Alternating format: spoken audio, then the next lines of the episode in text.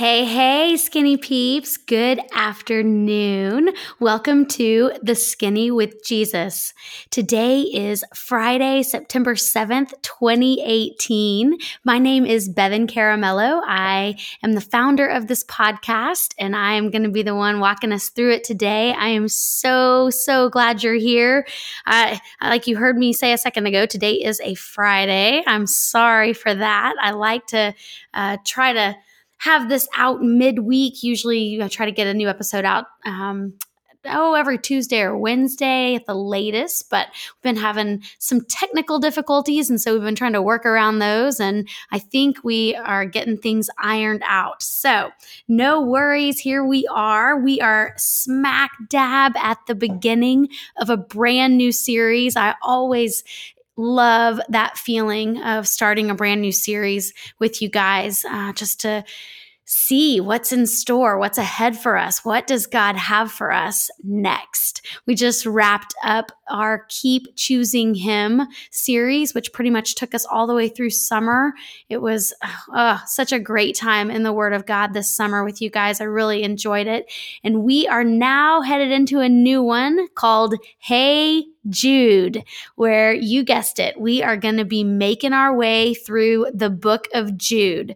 And for most of you, you probably know, or maybe you're learning right now and you're going to be surprised by it, but Jude is an extremely short book of the Bible. It's only one chapter. So there's no such thing as like Jude 2 6 or Jude 5 7 or even Jude 1 8. When you hear them talk, when you hear anybody refer to Jude, they just say Jude 2 or Jude 12 because that's the verse because it's only one chapter. So every time you hear a number following Jude, that's the verse that we're talking about.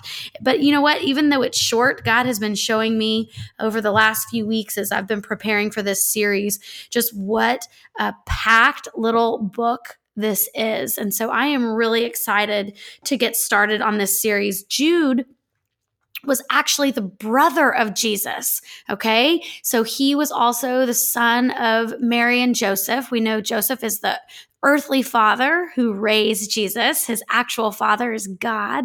He is the son of God, born of the Virgin Mary. Jude had the same earthly parents. Okay. And uh, also, wrote, uh, Jude was the brother of James. That was Jesus's other brother. Um, we know that because Jude tells us um, here that he's also the he's the brother of James, and so James and Jude, the two brothers of Jesus. We are going to be learning quite a bit actually in just this this short book of the Bible. It's in the New Testament at the very back, second to the last book, right before you hit Revelation. Um, we're going to be talking about some big things. We're going to be um, talking about what it looks like to be um, approached with false teaching or false prophets. We're going to, Jude is going to um, really compel us to understand what it is to have been entrusted with the good news of the gospel okay we're going to learn how it how we defend with all our might what is most precious to us. We're going to have to look that in the face. What is most precious to us?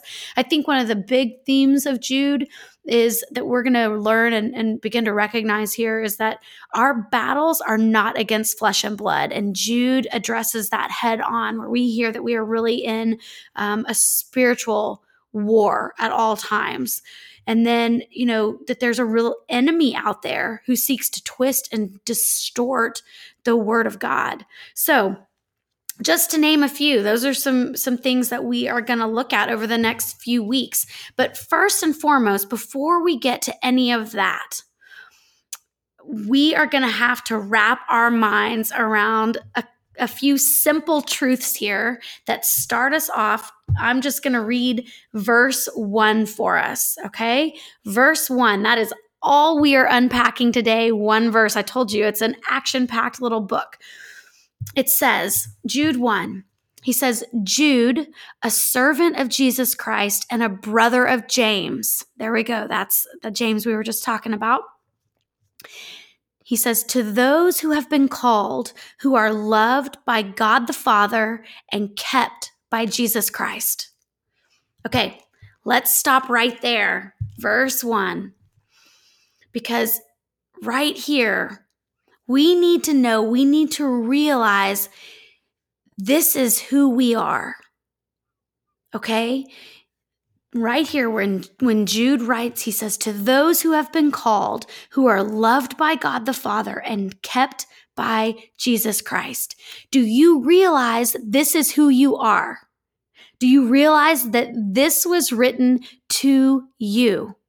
Okay? Because if not, if we don't take that in right there, we are going to miss what God has for us here. We're going to miss the whole point of this letter.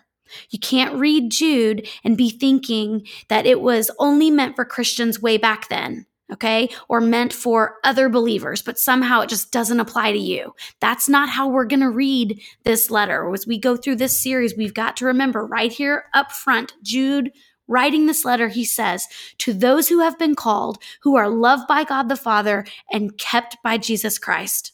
Three things right there. So let's break them down. One, to those who have been called. This letter was written to those who have been called.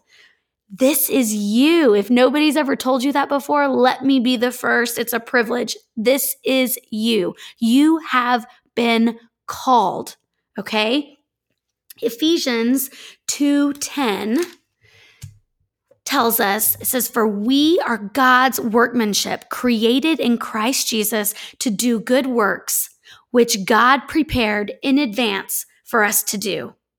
If you are a follower of Christ and you're still breathing, He has work for you to do, works that were created in advance for you to do. They were created before you were ever even created. He knew what he wanted for your life. He had a plan for you. Okay. He has work for you to do. You are not too old.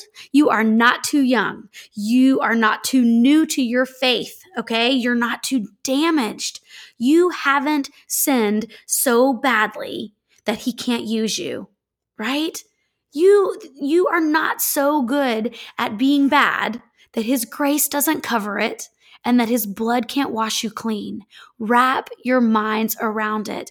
Those are all lies from the enemy to keep you crippled and feeling like you're not capable or accomplished enough or faithful enough or good enough to do the works that God has called you to do. But those are lies. Got it? Okay. That's the first thing. Second thing, that we learn in this verse, Jude 1. You are loved by God. Loved by God. Believe it, sister. Believe it, brother. We know this one by heart. This is where we're headed next. John 3:16. What does it tell us? You guys know this one. For God so loved the world that he gave his one and only son that whoever believes in him shall not perish but what? Have eternal life. Right there, that is our love letter from God. You are loved by God. And how do you know that you are loved by God? Because He laid down the life of His Son for you. Okay, what about this one? A verse you may not know quite as well. I love it. That was John 3:16. Now you guys turn with me if you've got your Bibles handy to First John 3:16. Further into the New Testament, closer to Jude, in fact almost to Jude. We see First John 3:16. Listen to this one. I'm going to read it for us. This is how we know what love is. Jesus Christ laid down his life for us right there. We know what love is because God chose us. He chose to show us. Jesus showed us what love was when he laid down his life for us. And then in another place, a little bit further down, the next chapter in First John, chapter 4, verse 19 tells us that we love because God first loved us. You guys catch that? The reason we even know how to love is because God first loved us. He loved us before we ever chose to love him back. Okay, back to our verse in Jude, Jude 1. To those who have been called, that's number one, who are loved by God the Father, that's number two. We just hit that one. Number three, and kept by Jesus Christ. To those who have been called, who are loved by God the Father, and kept by Jesus Christ. Number three, you and I are kept by Jesus. I love the King James Version of this verse because right there where it says that we are kept by Jesus Christ, the King James Version uses the word preserved, that we are preserved by Jesus. The NLT says we uh, that we are kept safe in the care of Jesus Christ. You guys, Jesus is our shepherd and we are his sheep. Think about that for a second. What is the primary job of the shepherd? Do you know? In a field full of sheep, what is the role of the shepherd? It's to protect and guard the lives of his sheep, right? I mean, back then they didn't have huge barns that they could usher the sheep into at night to protect them from wolves or lions or bears, protect them from the elements. The shepherd would have to guide the sheep further down the mountain if it was getting too cold, guide the sheep down the mountain to where the grass wasn't covered by snow so that the sheep could still eat when it was winter when it was cold outside. The shepherd would lead them to the to the food. But most importantly the shepherd protected their lives right there. Were preserved by Jesus. The sheep are preserved by the shepherd. I want to read a verse for you guys in first peter. It's first peter um, chapter 5 verse 8 says, Your enemy, the devil, prowls around like a roaring lion looking for someone to devour. You guys get the imagery there? That lion, that is the enemy prowling around looking to devour what? What is a lion looking to devour? Those sheep. But we don't have to be afraid because we are kept by Christ. We are preserved by Christ. We are kept safe in the care of Jesus. And you and I need to know this. We need to believe it as we head into this series because Jude is going to stretch us and teach us just how spiritual and supernatural our battles here on earth really are. And we are going to need to remember that we are preserved by Jesus, we are kept by Him, our shepherd. I want to read one more verse for you as we wrap up. It's in the book of John. Let's see, let me find it. John 10. Sorry, I didn't mark my place on this one. John 10, verse, I think it's 14. Yeah, I've got it right here for us. This is Jesus talking. He says, I am the good shepherd. I know my sheep, and my sheep know me. And then verse 15 goes on, it says, Just as the Father knows me, and I know the Father, and I lay down my life for the sheep. You guys get that? Do you catch it? Jesus says, I am the good shepherd, and I lay down my life for my sheep.